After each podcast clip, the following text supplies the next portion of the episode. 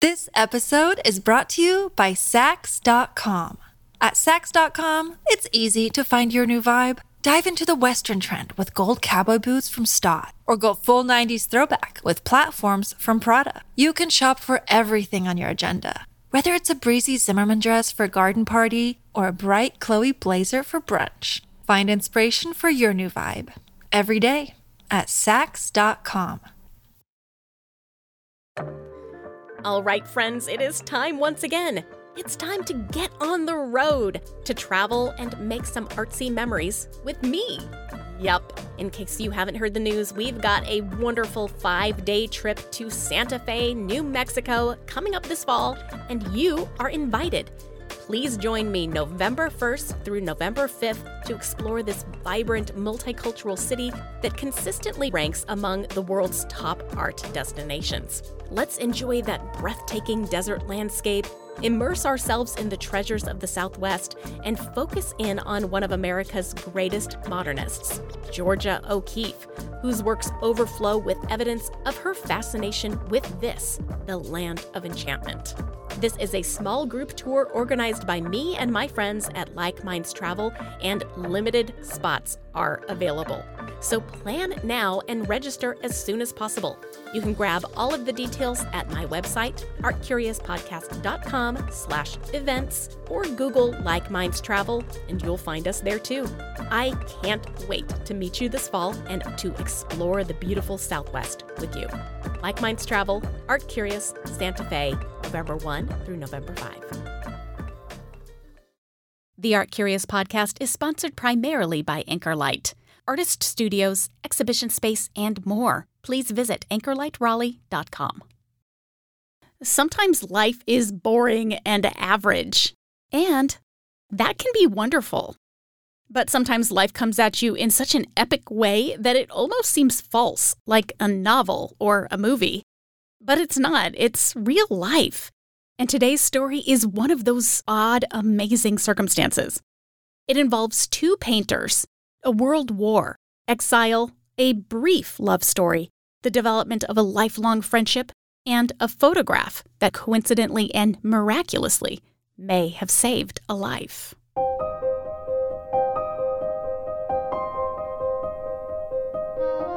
Some people think that visual art is dry, boring, lifeless. But the stories behind those paintings, sculptures, drawings, and photographs are weirder, more outrageous, or more fun than you can imagine. Art Curious Season 13 is all about modern love.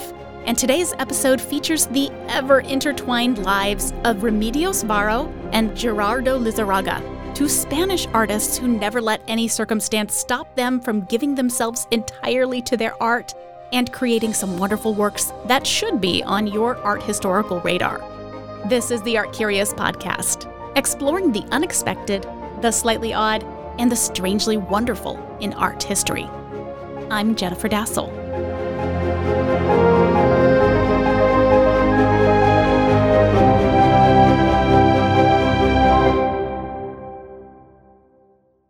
Our story today begins in Spain with the much hoped for birth of a daughter in the small town of Anglès in Girona, Catalonia, northeast Spain, near the border with France. On December 16, 1908, Maria de los Remedios Alicia Rodriguez Varo y Uranga, I hope I'm pronouncing that right, was born to Rodrigo, a hydraulics engineer, and his wife Ignacia. This new little girl was the second of the family's children, but their first child, another girl, had previously died. In despair, the mother, Ignacia, made a promise to the Virgin Mary, in the form of the so called Lady of the Remedies, that if she was blessed with a new daughter, she would celebrate the Virgin's intercession in her daughter's life and with her name. And thus, the little one would grow up to become known by the name Remedios, after Our Lady of the Remedies. Like many who grew up to be artists, little Remedios Varo found delight and proficiency in drawing from a very early age.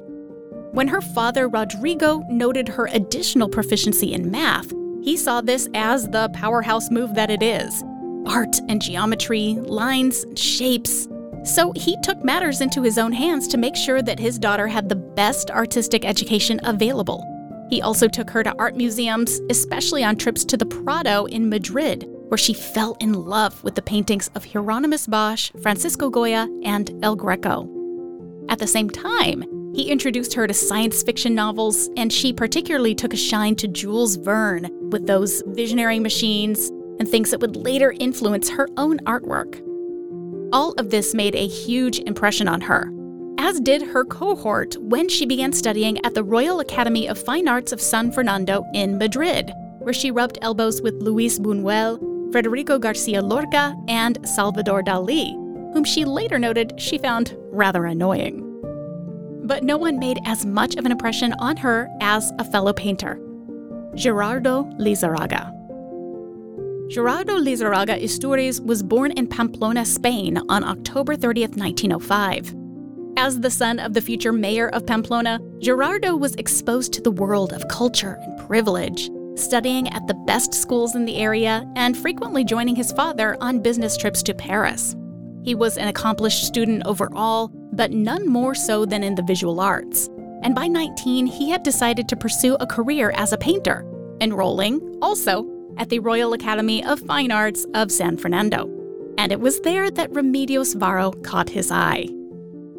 Both artists were free spirited, excited about making art and how they could reflect and affect the worlds around them through their paintings. These young, inspired, and impressionable artists began working and both of them were slowly gaining prominence, especially in the case of Lizarraga, and competence in the case of Varo, who was younger than her partner and then sought continual training in Madrid while Lizarraga was granted both commissions and scholarships in Paris and beyond. But those two crazy kids didn't let careers get in their way of their love, so they got married on September 6, 1930, with Varo a tender 22 years old and Lizarraga 25. Though Remedios Varo had been born into a very loving household, her parents were also rather strict, and she long said that she felt confined in their presence. Marrying Lizarraga, though, introduced her to a new world of freedom, especially including the freedom to follow her own artistic muse. She began working in larger and larger formats, experimenting with that tempting new artistic and cultural direction, surrealism all while working through many of the inspirations she carried with her from her youth at home. Things like her father's interest in intellectualism and literature, and her mother's devout religiosity. We will come back to all of these because they will come into play later. But first, Varo and Lizarraga have to go to Paris. We've already established the importance of Paris during this period as the epicenter of surrealist art and thought, so it was a natural lure for painters like Varo and Lizarraga.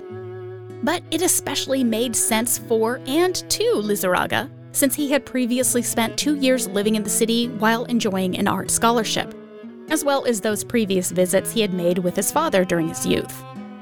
He just felt comfortable there, and she did too and both strove to cement themselves. But it didn't go quite as planned. For her part, Remedios Varo enrolled in the famed École des Beaux-Arts, the state sponsored art school, but she found it really stifling and restrictive. She far preferred to study at her own pace and to follow her own whims, so she soon dropped out after enrolling. And Gerardo Lizarraga wasn't having the best time either. Though he used his painting skills to great advantage during a stint as a scenery designer for ballet and opera back home in Spain, he wasn't able to just hold down a stable job in Paris. So, broke, the Lizarragas had little choice but to return to Barcelona, where they found they had better connections and could better support themselves. Let's sidestep a little moment here for a look at making a living in the arts. So, I can tell you firsthand that curators and art historians, unless you're a super big name museum person or maybe an art historical novelist, well, we are not rolling in cash. And of course, I can say that art podcasters aren't living large either, but it is what it is. Anyway, though I'm not an artist, I know that many amazing creators really struggle to make a living out of their passions. Many folks grapple with feeling disappointment that they aren't able to be quote unquote full time artists. And that seems to have been difficult for both Varo and Lizarraga at this stage. However, they were full time artists, creating works that were meant for commercial use. And who's to say that that's any less of an art form? Upon their return to Spain, they settled in Barcelona, and husband and wife both took jobs with the J. Walter Thompson advertising firm, with Varo as a designer and Lizarraga as an art director. In their off hours, they both practiced their art for themselves and similarly nurtured their connections to Barcelona's burgeoning contemporary art scene, joining a group known by the acronym ADLAN, which stands for Amics de l'Art Nou, the Catalan phrase meaning Friends of New Art. Among Adlan's core group of painters, Remedios Varo fit right in. She was admired for her spirit, her feisty personality, her beauty, and her wit. One of her friends, the artist Oscar Dominguez, began calling her the Lioness, which was an affectionate teasing that showcased her strength and fierceness. And it was a fierceness, an adherence to her own beliefs and following her own path that led to some difficulties with her husband. Like Lee Miller in our last episode of Art Curious, Remedios Varo didn't want to be tethered to just one sexual or romantic partner. And she found someone new and exciting in the form of Esteban Francés, another painter who was part of the Adlan group. Francés, as Lizarraga had, truly fell head over heels for Remedios. And the two of them became so entwined that they not only became lovers, but moved into an art studio together where they collaborated on paintings, collages, and, in true surrealist fashion, exquisite corpse drawings, where one person would draw on a segment of paper before turning it over, hiding their drawing, and allowing the other artist to add to the drawing or to complete it. The result being this incredibly fantastic mishmash of styles and subject matter. Some incredible collage versions of Varo's exquisite corpses still survive today, and they are excellent fun. You can see some examples on my website, artcuriouspodcast.com. Understandably, the more that Remedios meshed together with Esteban, the more her marriage with Gerardo fell apart. They began spending more and more time separate from one another, essentially living separate lives. Until around 1935, Varo fell in love with someone new the French surrealist poet Benjamin Péret. With the start of the Spanish Civil War in 1937, Varo and Péret fled to safety in Paris, with Esteban Francés, by the way, who was still in love with Varo, following them. The three of them settled into an apartment together. Gerardo Lizarraga was left behind. There's more coming up next, right after this quick break. Join us, please, over on Patreon and get the show ad-free. Patreon.com slash artcurious. This episode is brought to you by Saks.com.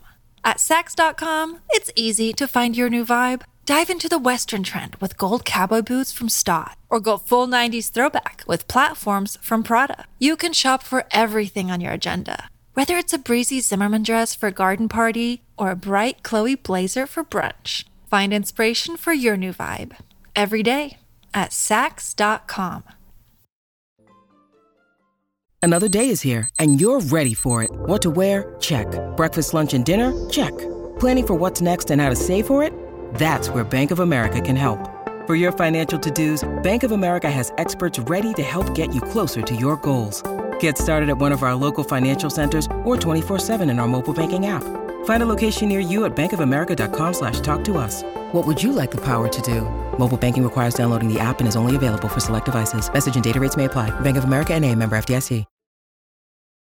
Welcome back to Art Curious.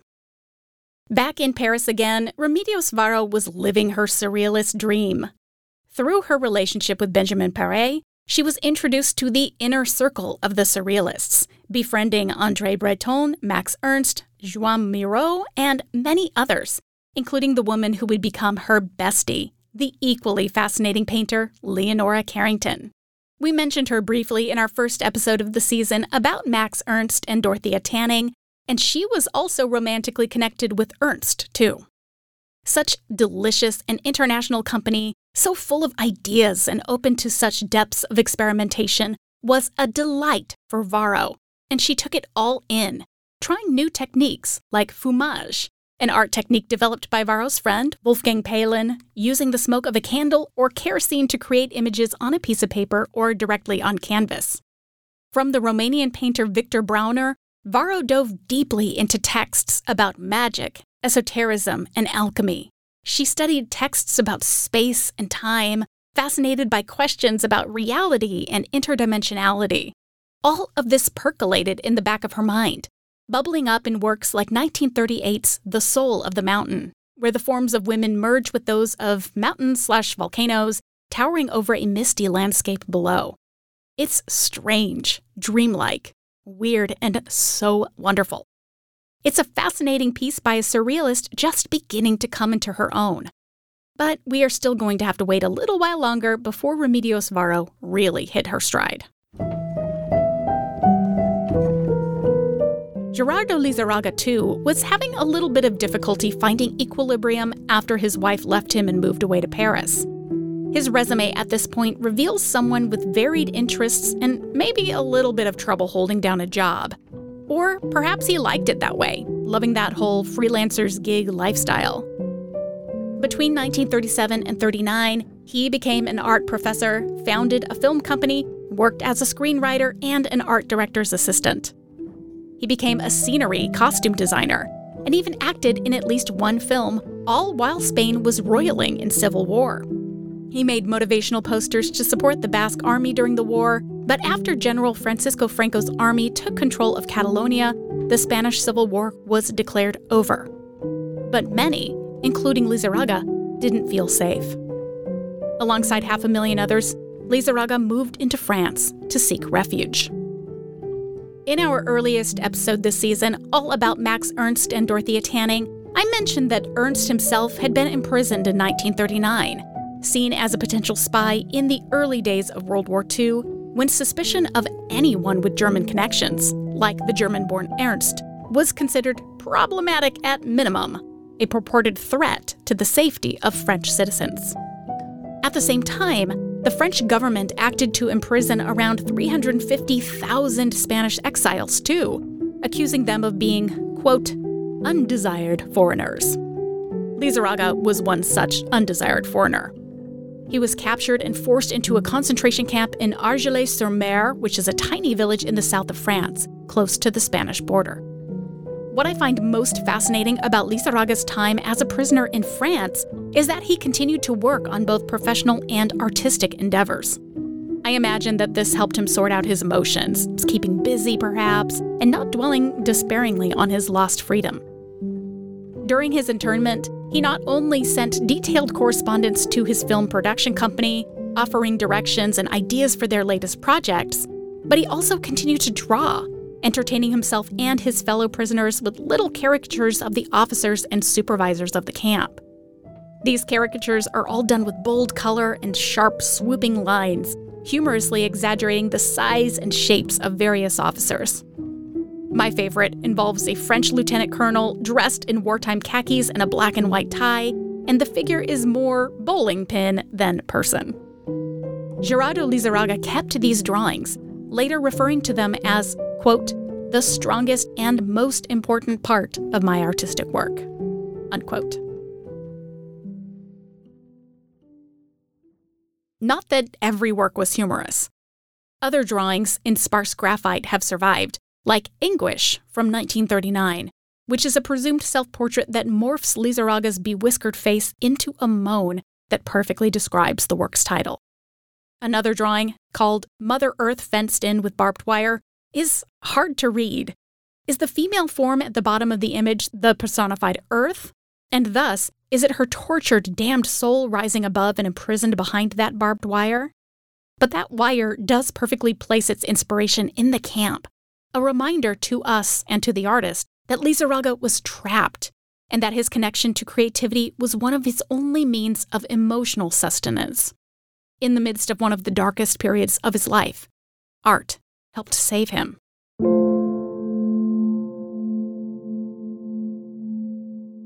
But as to his whereabouts, and even whether Gerardo Lizarraga was alive or dead, many people, like Remedios Varo, didn't know. Sure, she cared, but she was also so intermingled with the Surrealists, actively working and exhibiting, and she was still romantically connected to Péret, if not Esteban Francés. So she essentially lost track of her estranged husband for a few years. But in the early 1940s, a single event changed everything and brought Lizarraga back into her life. One afternoon, Varo and Benjamin Péret were enjoying an afternoon out at a movie theater in Paris. While they waited for the feature to begin, they casually watched the newsreel. And on that reel, they happened to catch a report on the Spanish refugees that had crossed the border in the aftermath of the Spanish Civil War, many of whom were now, they learned, captured and held in internment camps throughout the south of France. Photos of various Spanish exiles flashed across the screen, and all at once, Remedios Varo felt her heart skip a beat because she recognized one of them. It was none other than her husband. Can you imagine? What if Varo and Péret opted to skip the movies that day?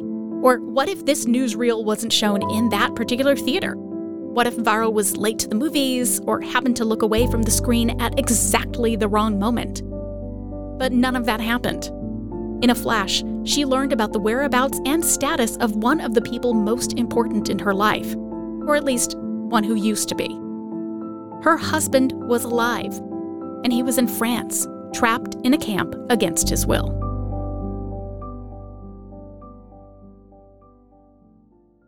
Before Varo could stop herself, she ran into the cinema's projection booth, explaining the odd but really fortuitous situation. That was her husband on the screen. Could she please have that single still frame from the newsreel? Reluctantly, the projectionist snipped the frame, and Remedios Varo left with this small proof that Gerardo Lizarraga was still alive. For nearly two years, Remedios Varo worked tirelessly requesting intercession from the French government to release her husband. I am his family, she declared. I can vouch for him. I can claim for him as one of us, and I will take care of everything, she begged. And though the French government had a remedial, no pun intended, intercession program in place that allowed exiled prisoners to be released with the assistance of family and friends, it actually proved harder to put in practice than it was to manage on paper. And then things only got worse. Though Varo attempted to have Lizarraga freed, he was transferred in 1940 to a different concentration camp, this time in the tiny town of Agde, and his estranged wife lost him again. And then things grew dim in Paris too after Hitler's army invaded France.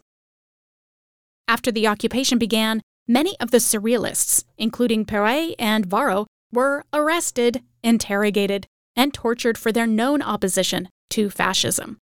Varo herself was imprisoned for several months. Under this continued threat of torture, exile, or even death, Varo made the only decision she felt that she could make at that time.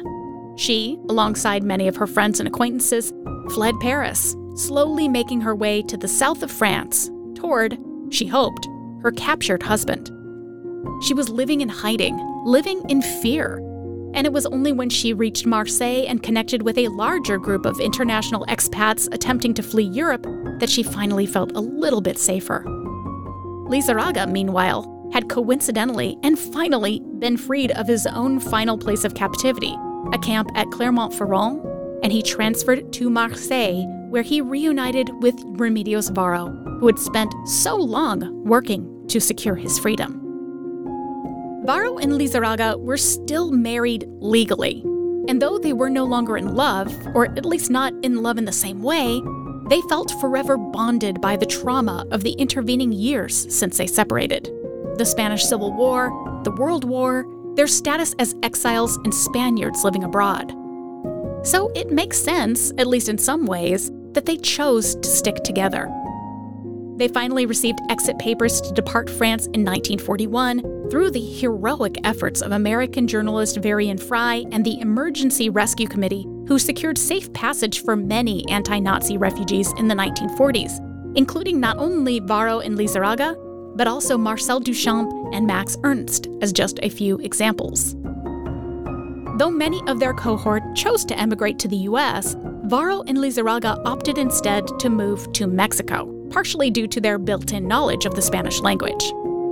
And thus, in the early 40s, they found themselves settling again in a new country, supporting each other not as lovers and spouses, but as close friends, still inspired by the same exciting art and ideas that had brought them together decades before.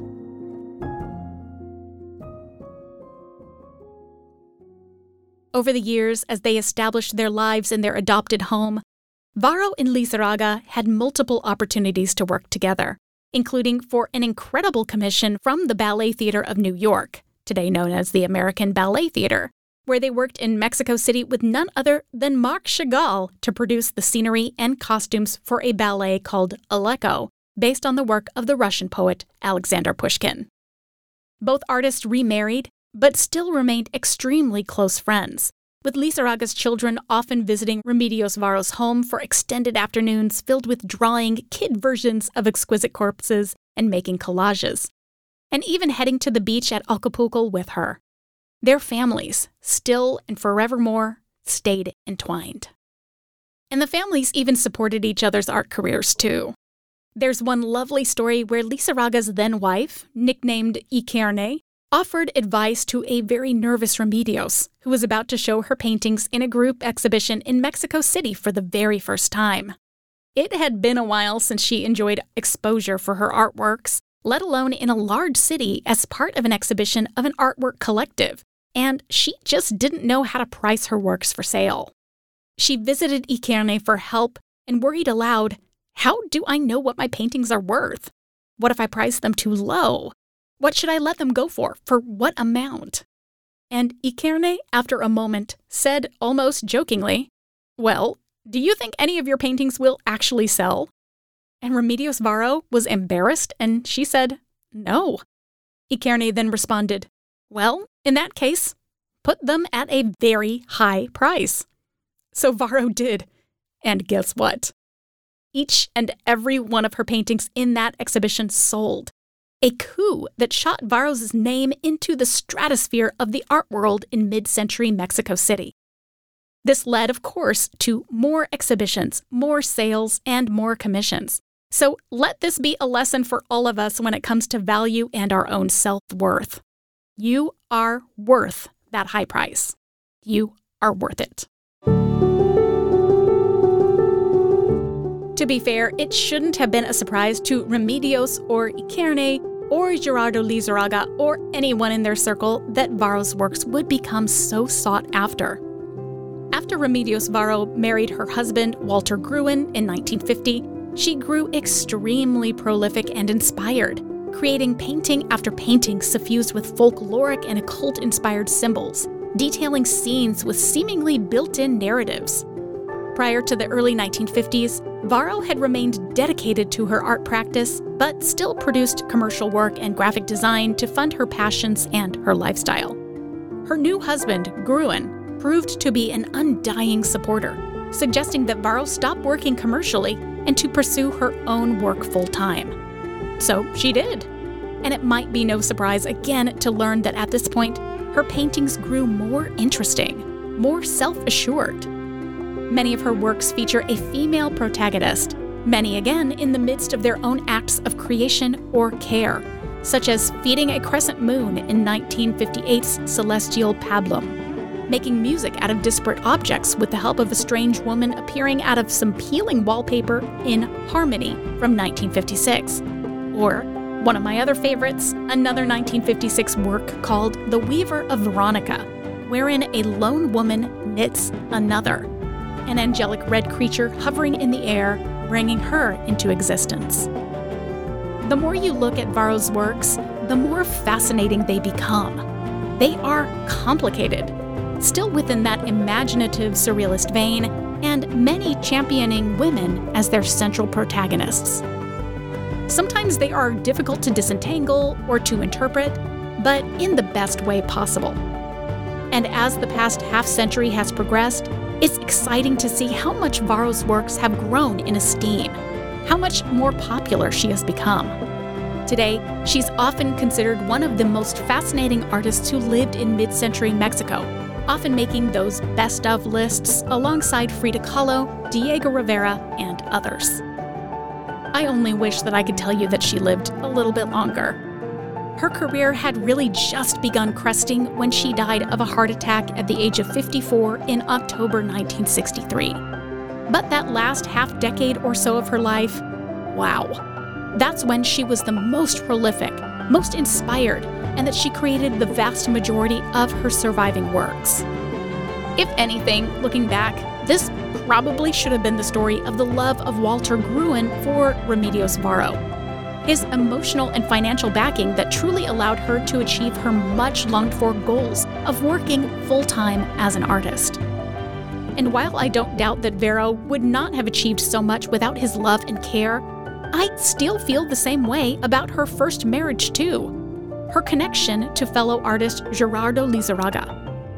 They came together at an early point in their lives, and when Lizarraga was the more prolific of the two, the promising artist whose career first took them to Paris, the place that Remedios Varo found so much life and meaning as part of the Surrealist community.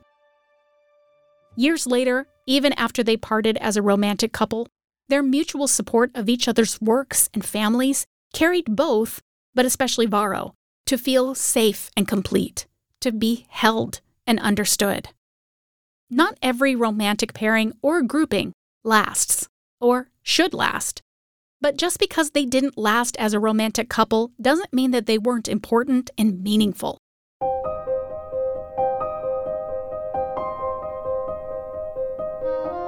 Varo, in essence, saved Lizarraga's life.